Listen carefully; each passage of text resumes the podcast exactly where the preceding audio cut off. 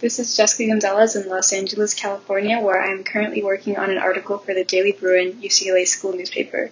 This podcast was recorded at 12:07 p.m. Eastern Standard Time on Thursday, the 8th of December. Things may have changed by the time you hear it, but I will most likely still be taking notes from the NPR Politics podcast to improve my journalism skills. Okay, here's the show. Love student journalism. Love it. Love it. I wrote for the Daily Cal, you know, maybe rival student newspaper to the Daily Bruin.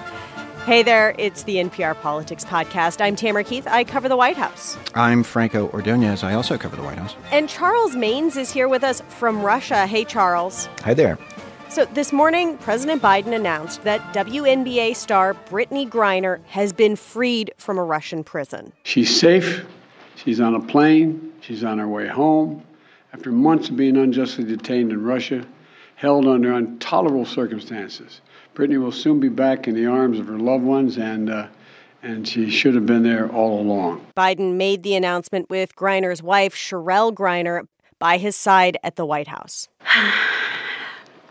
so, over the last nine months, you all have been um, so privy to one of the darkest moments of my life. And so today I'm just standing here um, overwhelmed with emotions, but the most important emotion that I have right now is just sincere gratitude um, for President Biden and his entire administration. Brittney Griner was released in a prisoner swap with Russia for the Russian arms dealer Viktor Bout, known as the Merchant of Death. What was this prisoner exchange, and do we know where Griner is now? It was a one for one prisoner exchange. Griner was swapped for convicted Russian arms trader Viktor Bout. And Biden signed actually an order cutting short his 25 year sentence. Biden talked to Griner from the Oval Office along with Griner's wife, Cherelle, this morning after she had left Russia. Biden said that she would be back in about 24 hours.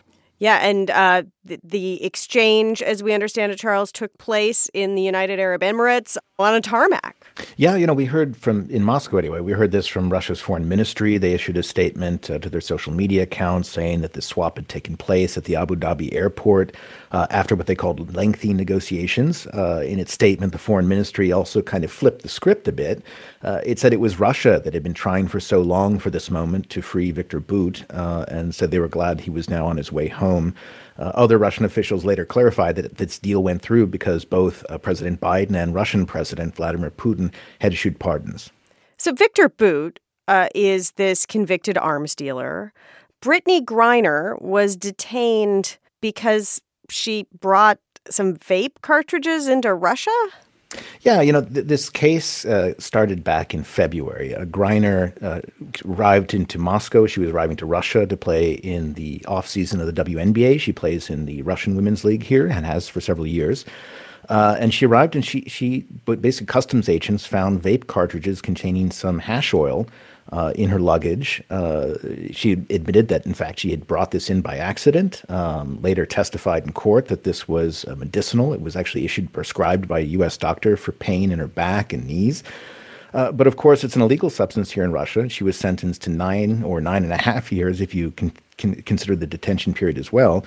Russians certainly seemed as though this case was politicized. It was all unfolding against the, the war in Ukraine uh, where obviously the U.S. and Russia have, have vast differences. And so it seemed like it was kind of mirroring the events that were happening uh, relative to the conflict in Ukraine. And, and, and that's why there was so much pressure on Biden to kind of secure her release. I mean, he was under increasing pressure from all different uh, avenues, from, uh, from the athletes, from celebrities, from other politicians.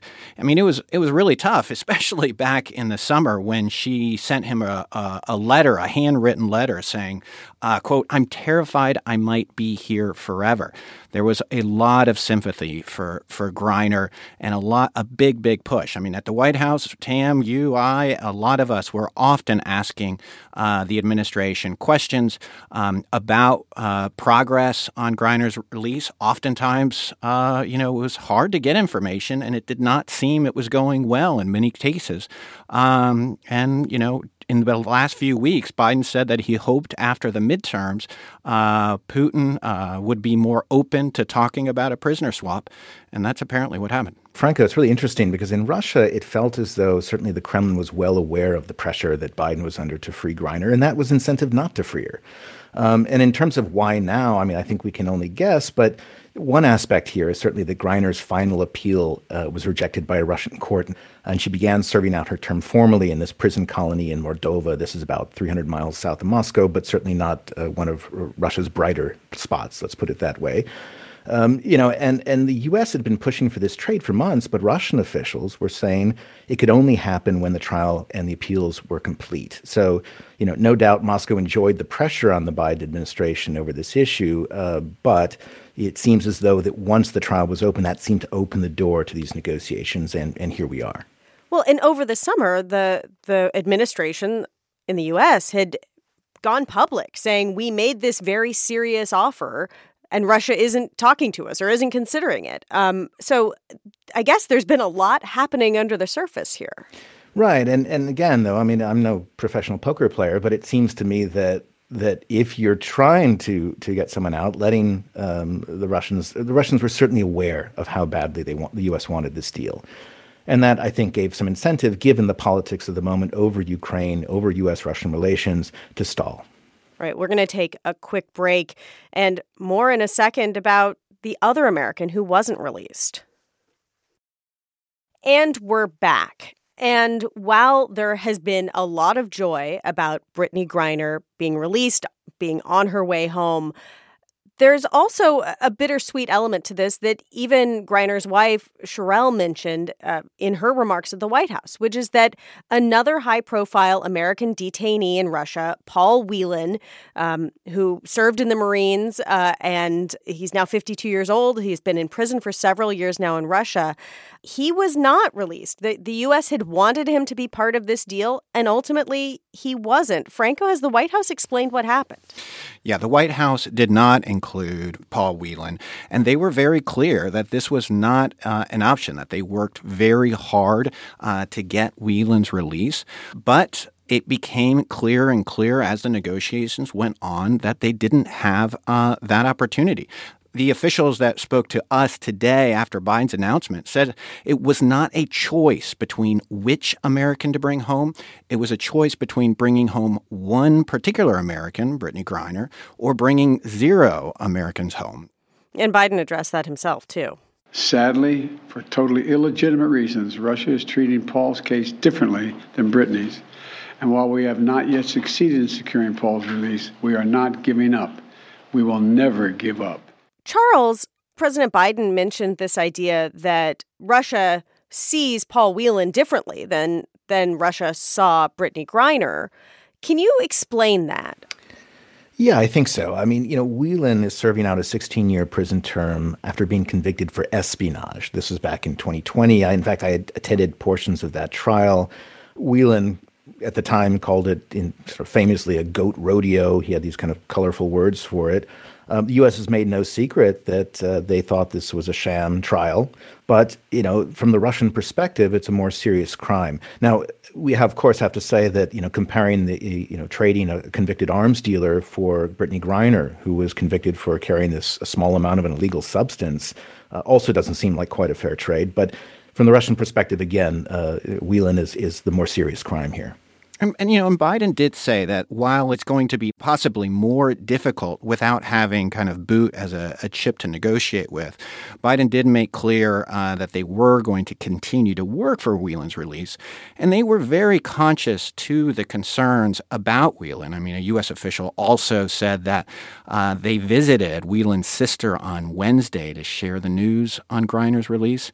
And Biden has also committed to speaking with Whelan's family uh, in the near future. And what has the reaction from his family been? This certainly must be a disappointment. So we heard from uh, Whelan's brother, David Whelan, who issued a statement to the press. He expressed joy over Griner's release. Uh, he said U.S. officials had warned them in advance, unlike uh, when the U.S. did a trade for another Marine, Trevor Reed. This was earlier this year. He said that Biden had made the right decision, uh, David Whelan's words, uh, to make the deal that was possible rather than the one that wasn't, but said, no, make no mistake, this was disappointing. And for Paul Whelan, uh, who sits in a jail in, in Mordovia right now in Russia, he called it a catastrophe. Franco, I have to say that um, I think you and I have both covered several of these stories before of detained Americans or hostages being released uh, as part of deals. Um, and these are always incredibly complicated stories where there's this mix of joy at someone getting to come home along with questions of whether the trades were worth it. And and clearly that's hanging over this today as well. Yeah, absolutely. I mean, there's always a concern that this could encourage the imprisonment of other Americans abroad, that it could lead to this happening more. What would stop officials in other countries that are adversaries to do the same thing? And we asked officials uh, that today, and they said that the exchange for Bout should not be interpreted as a normal practice, that it is done from time to time. There is precedent for it, and as you noted. Uh, and it's done in cases where they felt that there's no alternatives. What I did find interesting today was that the officials, you know, said that they felt a moral obligation to take action, as well as a policy obligation to bring uh, folks like Griner home. And they kind of flipped the script a little bit when they're kind of thinking through this themselves. They told us uh, that they start with the question of how is it acceptable for someone like Brittney Griner to be put through these, what they called sham proceedings, and forced to spend time uh, in a Russian penal colony under horrible circumstances uh, that she does not deserve. And they said that they regard that as unacceptable first, and then they take steps to how can they remedy that. And they try to give up as the least amount possible, uh, and that's what they say they did. You know, I think there's a reason they call it hostage diplomacy. You know, this is coming down to the fact that both sides uh, see Viktor, like the Russians certainly see Viktor Bout as wrongfully detained, uh, despite his track record as an arms dealer uh, for and them. A trial in the U.S. justice system. They had a trial in the U.S. justice system, but he was given 25 years because of a min- min- minimum mandatory sentence. Uh, even the uh, our colleague Michael Sullivan did a piece where the judge who sentenced him said he didn't she didn't feel he deserved quite that much. And certainly, there's a sense from the Russian side that there's a, it's a classic example of what they call sort of a you know U.S. overreach. Um, in other words, pursuing uh, citizens of other countries and third countries. Uh, in, you know, Viktor Bout was arrested in Thailand before being extradited back to the United States. So for them, they see this as you know an example of that. And certainly, I think there's no question that these cases, like Brittney Griner, are used as leverage. We're going to leave it there for today. Charles Maynes, thank you so much for joining us on the pod. Hey, thanks so much. I'm Tamara Keith. I cover the White House. I'm Franco Ordonez. I also cover the White House. And thank you for listening to the NPR Politics Podcast.